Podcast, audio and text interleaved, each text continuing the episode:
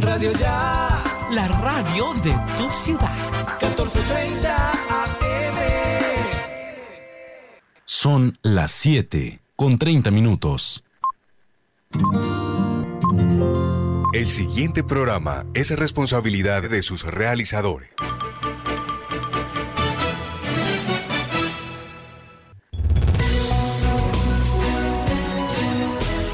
Sábado se abre Agenda de Noticias. Somos información y análisis. Información y análisis. Los hechos del Caribe colombiano y del mundo los llevamos a ustedes en 30 minutos. Salud, tecnología, deportes, cultura e innovación. En Agenda de Noticias. Con Rodolfo Rodríguez y Laura Matos. Los sábados a las 7 y media de la mañana por Radio Ya.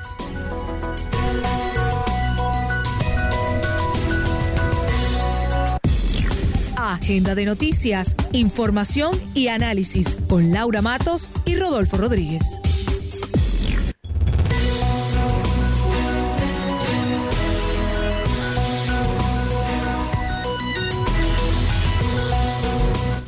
Son las 7 y 31 de la mañana. Bienvenidos a Agenda de Noticias. Hoy es sábado 23 de octubre y como la mayoría de los sábados venimos con una nueva programación para ustedes con temas bastante diversos. En el día de hoy pues tenemos eh, temas bastante importantes, pero sin antes me gustaría también aprovechar para saludar a Laura. Laura, ¿cómo estás en esta mañana?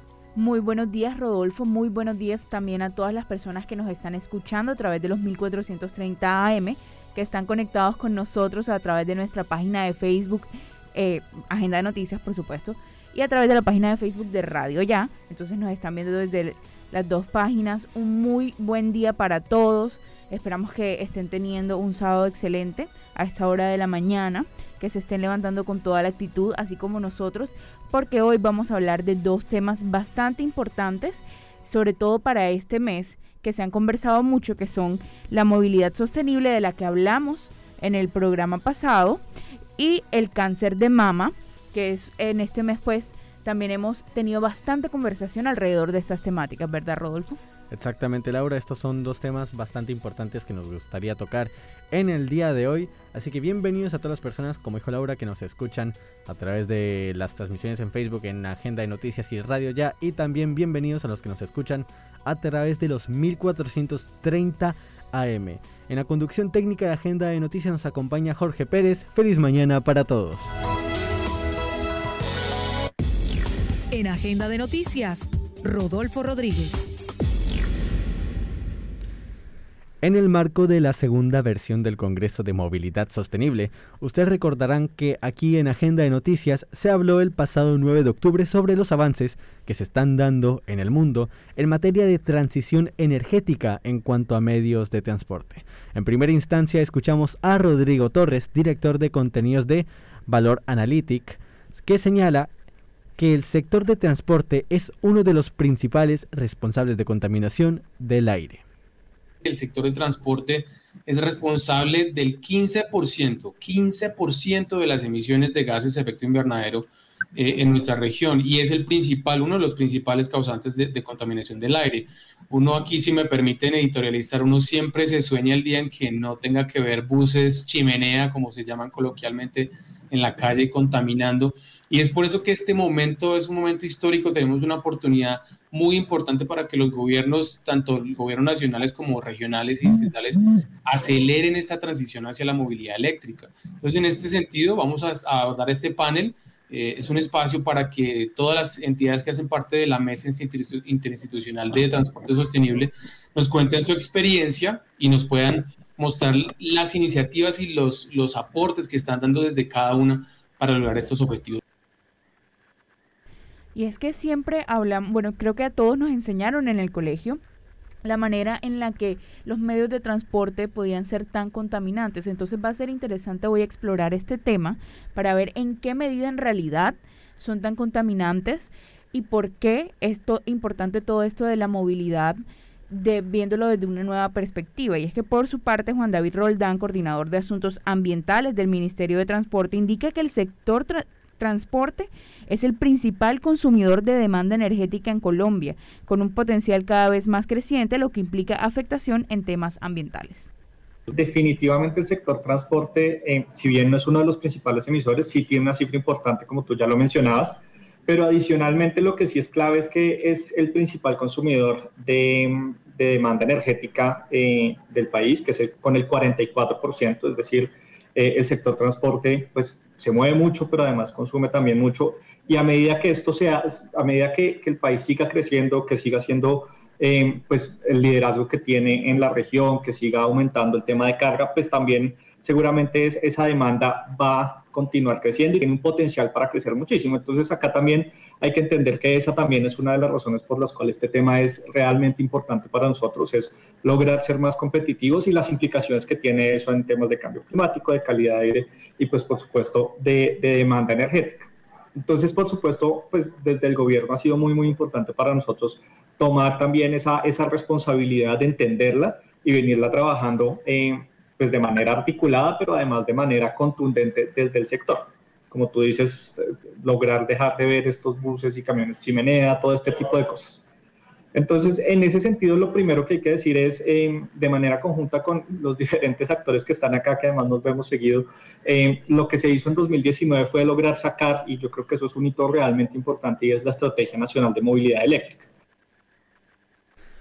El funcionario sostiene que estos factores incidieron en formular la Estrategia Nacional de Movilidad Eléctrica, que permitió fijar unos objetivos para los diferentes sectores y que están relacionados con el cambio de automotores a tecnologías más amigables con el ambiente. Y lo importante de la estrategia es que al final de cuentas lo que hizo fue darnos una serie de tareas a cada uno. Cada uno dijo esto es lo que yo tengo que hacer y esto es cómo voy a hacerlo. Y ahí hay tareas de cada uno de los sectores entonces ya con eso uno tiene, pues tuvimos lo que era una hoja de ruta que era muy, muy clara y muy, muy importante y es implementando esa hoja de ruta que venimos, pues que venimos haciendo. Y, y, esa hoja de ruta tiene, digamos, dos metas puntuales que vale la pena mencionarle a las personas que nos ven y nos oyen en estos momentos y que seguramente muchos las conocen. Lo primero son 6.600 vehículos para el final de, del periodo del presidente Iván Duque y lo segundo es llegar a por lo menos 600.000 vehículos para el 2030. Esto, esto es importante además decirlo y ya seguramente eh, Mauricio lo comentará con el tema de las NDCs y la importancia que eso tiene, pero el punto acá es, pues digamos que teníamos unas tareas claras, unos objetivos claros y en ese sentido lo que hay que también resaltar es que vamos viendo unos logros bien, bien importantes. Cuando uno mira lo que había en 2018 versus lo que hay hoy, es, es, bien importante, por ejemplo, saber que, que, en 2018 había más o menos 2.165 vehículos eléctricos registrados en el RUNT. Hoy hay cerca de 4.900, digamos que eh, lo que uno ve ahí es que lo que se hizo de 2010 a 2018, que fueron más o menos los 2.165 en estos tres años, con una ruta clara, con unas tareas claras, pues hemos logrado más que duplicar. El coordinador del Ministerio de Transporte manifiesta que por parte del gobierno se viene cumpliendo con las tareas, como el descuento en el SOAT, beneficios en impuestos e incentivos para parqueaderos de vehículos electrónicos. Entonces, eso yo creo que es bien importante y, y listo, hablemos entonces cómo se ha ido logrando ese tipo de cosas y lo primero, pues, es por supuesto en las diferentes tareas que hemos ido sacando. Por supuesto, también está el tema de que la, la ENME se junta con la ley 1964 que dio otras tareas puntuales pero entonces pues, tareas puntuales que se tienen. Entonces, por ejemplo, estamos viendo que el SOAT pues tiene unos descuentos y esto ha sido promovido, por supuesto, si bien es un tema eh, específico de ese sector, pues es un tema que las garantías de la nación, que el, el, el, espacio habilitante que se tiene en estos momentos, pues le ha permitido a sus diferentes actores bajar ese, digamos, tener ese descuento en el SOAT. Por supuesto, también eh, la ley puso el tema de que el máximo de impuesto debía ser del 1% para vehículos eléctricos. Eso también ha sido, pues, digamos, un tema que se ha mirado desde el ministerio, que se ha venido socializando y, articulando con los diferentes actores para que realmente sea un hecho. Em, adicionalmente tenemos el tema de parqueaderos preferenciales, que eso fue un decreto que sacamos hace, hace unos meses, que es el decreto 191-2021, que básicamente lo que da es un estándar para que la gente tenga ese reconocimiento de decir, oiga, ¿dónde están los parqueaderos eléctricos para vehículos eléctricos? O que están ahí, son los que son verdes con este símbolo. Eso, eso es bien, bien importante. Por supuesto, como saben, tenemos también el tema de la resolución que genera el descuento para la revisión técnico-mecánica. A medida que eso ha ido saliendo, pues se ha ido generando precisamente como ese, ese marco habilitante, ese, esa confianza en el sector eh, para decir, oiga, yo me le mido a diferentes acciones. Anota Juan David Roldán que los incentivos vienen permitiendo que diferentes ciudades de Colombia están aplicando cambios en las flotas de transporte masivo de pasajeros, especialmente en ciudades como Cali, Medellín y Bogotá. El primer paso que hicimos fue previo a la pandemia, por supuesto, y fue con el Plan Nacional de Desarrollo donde logramos incorporar fue la posibilidad de que la cofinanciación de la nación no aplicara únicamente para la infraestructura, sino también para el tema, para el tema de compras de flota, para temas de operación, todo este tipo de cosas que le dio también un apoyo a los sistemas y es lo que permite lo que hablábamos. Esto es un tema de, de generar las condiciones habilitantes para, y con esas condiciones habilitantes, pues básicamente lo que, lo que se fue generando fue precisamente en pues la posibilidad de que las diferentes ciudades se le midieran y cada una con su propia ambición se le fuera midiendo a este ejercicio. Entonces lo que vemos es pues, los primeros buses que llegaron a Cali, que, eran, que en estos momentos hay 35, los 69 de Medellín y por supuesto Bogotá, que es la que tiene un, un liderazgo muy, muy importante que en estos momentos tiene 483 buses eléctricos y viene esperando lograr tener para finales, para mediados de 2022, 1.485 buses, pues ahí uno lo que ve es que, que sí hay posibilidades y que sí hay una serie de experiencias. Y esas primeras experiencias pues fueron un poco, un poco difíciles de, de ver cómo se estructuraban los proyectos, cómo se lograba tener la infraestructura, todo este tipo de cosas. Y por eso lo que hemos querido hacer en estos momentos y hacia dónde vamos en estos momentos es eh, lo que estamos haciendo es coger cada una de esas experiencias y ver cómo las replicamos en los diferentes sistemas, porque lo que hay hoy es un interés de cada uno de los sistemas de tener estas iniciativas, de poder tener sus propias flotas de cero y bajas emisiones por todos los, los beneficios que tiene eso, ¿cierto? El funcionario gubernamental expresa que la población se beneficia de los cambios de flotas de pasajeros al usar vehículos con baja emisión de gases. En temas operativos, que por supuesto tú lo decías ahora, en temas de pandemia, sí, por supuesto tiene unos CAPEX muy importantes, pero en temas de, de pandemia y en temas de costos operativos empieza a reducirse, tiene eh, un tema de subirse a estos vehículos de cero y bajas emisiones también genera un bienestar para la población. Entonces, decir, oiga, si yo me tengo que subir al Transmilenio, pues por lo menos ojalá lo pueda hacer en unas condiciones que sean mucho más altas, que sean mucho más eh, eh, no sé, como benéficas para, para, la, para, la, población. Y en ese sentido, un poco lo que venimos haciendo es con diferentes actores internacionales buscar la posibilidad de entender cómo deben actuar y qué es lo que deben hacer cada uno de los sistemas para lograr incorporar esas flotas, para lograr tener financiamiento climático, para lograr tener eh, los cierres financieros de los proyectos, que financieramente tenga sentido, que jurídicamente tenga sentido poder tener estos, estos incentivos en los, en los esquemas de contratación, todo este tipo de cosas. Y en ese sentido, pues digamos que venimos trabajando tanto con la GIZ, con el Banco Mundial, con el BID, en lograr tener esas iniciativas. Y adicionalmente, y yo creo que ahí es donde está el ejercicio más fuerte que, que, debemos hacer ahora es, y sobre todo en estos temas con las dificultades presupuestales que se tienen y demás, es lograr encontrar esquemas que permitan dar un, un, un ejercicio de financiamiento. El Ministerio de Transporte trabaja en un fondo de financiamiento para la movilidad eléctrica que permita a los sistemas de transporte en Colombia acceder a recursos para hacer los cambios en sus buses con características acorde al cuidado y conservación del ambiente. Entonces, por ejemplo, ahí venimos trabajando también en, temas de las posibilidades de montar eh, un fondo de financiamiento para, para, la movilidad eléctrica que permita a los sistemas financiar también estas, estas compras, todo este tipo de cosas eh, y ahí la clave va a ser es precisamente cómo llevamos estas experiencias de Medellín, Cali y Bogotá, que son muy particulares porque son nuestras principales ciudades, a sistemas más pequeños, a, los SDTPs, eh, en otras ciudades que están todos estos en estructuraciones, en avances de su infraestructura, todo este tipo de cosas, lograr precisamente que ellos en estas etapas tan tempranas que tienen, empezar a, a incorporar esos ejercicios. Entonces, eh, como decía, lo importante es que venimos como todos generando un, un, espacio habilitante donde cada uno está poniendo sus piezas y las siguientes piezas que hay que poner las vamos a empezar a ver desde los sistemas, las vamos a empezar a ver desde el sector privado, las vamos a empezar a ver precisamente de, desde otros actores como los diferentes sectores comerciales de este tipo de vehículos, todo ese tipo de cosas, ahí es donde los vamos a ver, cada uno va a empezar también a encontrar el espacio para poner su propia ficha. 7 de la mañana, 44 minutos. Ahora vamos a una pausa en Agenda de Noticias, Información y Análisis. Encuéntranos en Twitter y Facebook como arroba a noticias. Arroba a noticias. Somos información y análisis.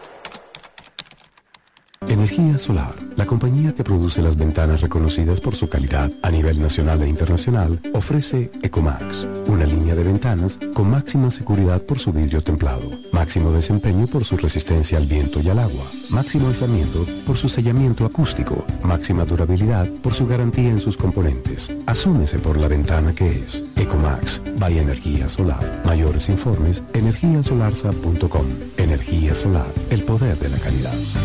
Hola mujer, tiempo sin verte, ¿qué es de tu vida? Hola mija, bien y tú en qué andas? Vengo de pagar los impuestos que debía y me hicieron tronco de descuento. ¿Ah, sí? ¿Eso cómo fue? Cuéntamelo todo. Mija, te dan hasta el 70% de descuento en los intereses si pagas antes del 31 de diciembre. Así sí paga. En Barranquilla los impuestos sí se ven. Conoce más en www.barranquilla.gov.co. Alcaldía de Barranquilla. Soy Barranquilla. Energía Solar, la compañía que produce las ventanas reconocidas por su calidad a nivel nacional e internacional, ofrece Ecomax, una línea de ventanas con máxima seguridad por su vidrio templado, máximo desempeño por su resistencia al viento y al agua, máximo aislamiento por su sellamiento acústico, máxima durabilidad por su garantía en sus componentes. Asúmese por la ventana que es Ecomax, by Energía Solar. Mayores informes, energiasolarsa.com. Energía Solar, el poder de la calidad. Hola mujer, tiempo sin verte, ¿qué es de tu vida? Hola mija, bien y tú en qué andas? Vengo de pagar los impuestos que debía y me hicieron tronco de descuento. ¿Ah, sí?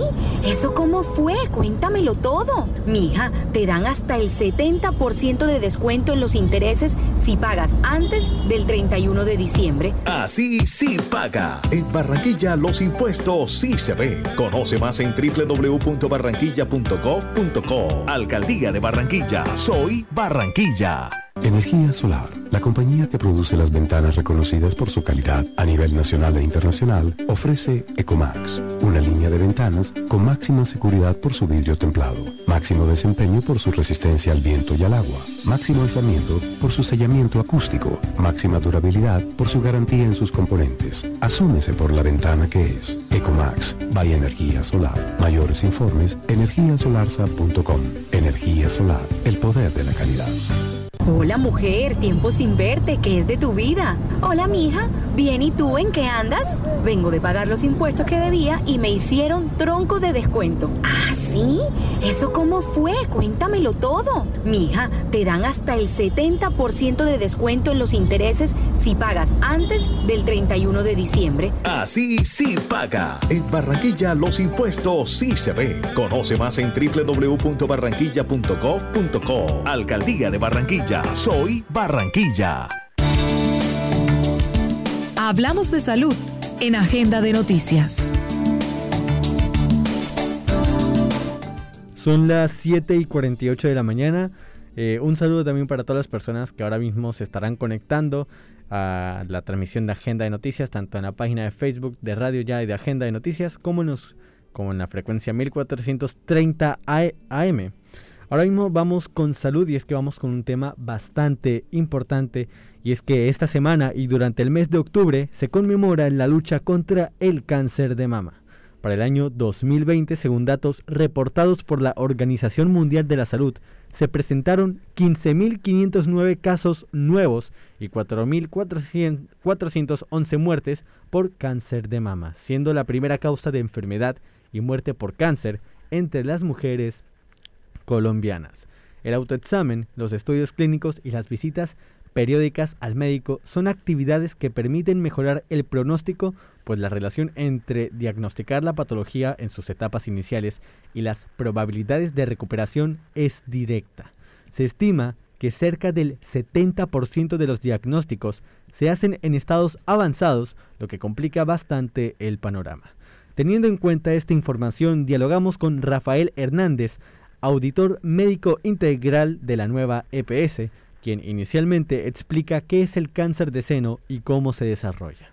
Bueno, el cáncer de seno es una patología maligna que se caracteriza por la multiplicación no controlada de células cancerosas en el tejido mamario que se puede dar principalmente en los lobulillos, que es la zona donde se produce la leche materna cuando la mujer está en época de lactancia, o en los canalículos, por donde esta sustancia sale al exterior para alimentar al recién nacido. El cáncer de seno puede también producirse en hombres, porque hay que recordar que también cuentan con una glándula mamaria, pero esta se encuentra atrofiada pues por los mecanismos astrogénicos entonces puede ocurrir en hombres y en mujeres. Entonces este crecimiento descontrolado puede producir una lesión o una masa que tiene la capacidad de producir metástasis o infiltraciones en otros tejidos cercanos o distantes del sitio de origen de la misma. Continúa el doctor Hernández exponiendo cuáles son los signos de alarma sobre el cáncer de seno. Los signos de alarma en los que hay que estar pendientes al momento de que se haga el autoexamen mamario, que es la evaluación propia de, del seno, identificar de que no se no haya masas en el seno. Cuando se hace la palpación y se siente alguna masa, sobre todo de, características irregulares, que es como puntiaguda, produce lesiones en el tejido. Esto es un signo indicativo de que puede ser un, un tumor de características malignas. También al palpar las axilas, si hay presencia de crecimiento de los ganglios axilares, que se sienten como unas masas eh, semiblandas, entonces también este es otro, otro de los signos. Hay enrojecimiento de la piel, retracción del pezón, que es cuando el pezón se va hacia adentro de la areola. Estos son los signos característicos de él que pueden indicar la sospecha de un cáncer de mama. Una de las formas de poder prevenir es haciéndose el autoexamen, pero ¿cómo hacerse esto? Aquí nos responde el médico Rafael Hernández es sencillo, se realiza pues digamos en un espejo, levantando la mano del seno donde se tiene la sospecha de que puede haber una masa en la parte de atrás de la cabeza. Y con la mano del lado contrario entonces se va a realizar una palpación con los dedos índice, medio y anular, una palpación en forma circular desde el centro del pezón hacia afuera y ahí se van a identificar si hay presencia de masas extrañas en el tejido mamario. Posteriormente a realizar este, esta palpación del seno, entonces se va a palpar las axilas. Si hay una, una sensación de que los ganglios axilares están aumentados de tamaño, entonces ya eso es una señal de alarma que nos indica de que hay que recurrir inmediatamente al médico. Finalmente, el especialista habla de cuáles son las mujeres más vulnerables o con mayor riesgo. Las mujeres más vulnerables inicialmente están las pacientes posmenopáusicas, debido a que la ausencia de estrógenos le las hace más vulnerables ¿sí? a la presencia de, de un tumor de mama pero no son las únicas porque últimamente se ha visto un aumento en pacientes jóvenes. Entonces, eh, no podemos decir de que solo las, las mujeres mayores de 40 años que ya han entrado en la etapa postmenopáusica, porque también hay tumores que se desarrollan en mujeres más jóvenes pero esto viene condicionado también a, digamos, a factores genéticos, factores hereditarios, que en la familia alguien haya tenido cáncer de seno o cualquier otro tumor también las hace vulnerables a la aparición de un cáncer de seno. Son las 7 y 54 de la mañana y hasta aquí llega la emisión de el día de hoy. Muchas gracias por habernos acompañado a todas las personas que nos sintonizaron a través de los 1430 AM de Radio Ya y también la transmisión en Facebook de Agenda de Noticias, donde aprovechamos para saludar de manera rápida a Jorge Morelos, Vilma Ortega, Amados Ortega y también queremos desearle un feliz cumpleaños a la directora que siempre nos acompaña en cada transmisión, Diana Ortega. Muy feliz cumpleaños, Diana. Sí, feliz cumpleaños Diana, esperamos que sean muchos años más. Aquí también con tu equipo de agenda de noticias. Y bueno, esperamos que todos tengan un muy feliz fin de semana. También que estemos muy pendientes a toda esta temática del cáncer de seno.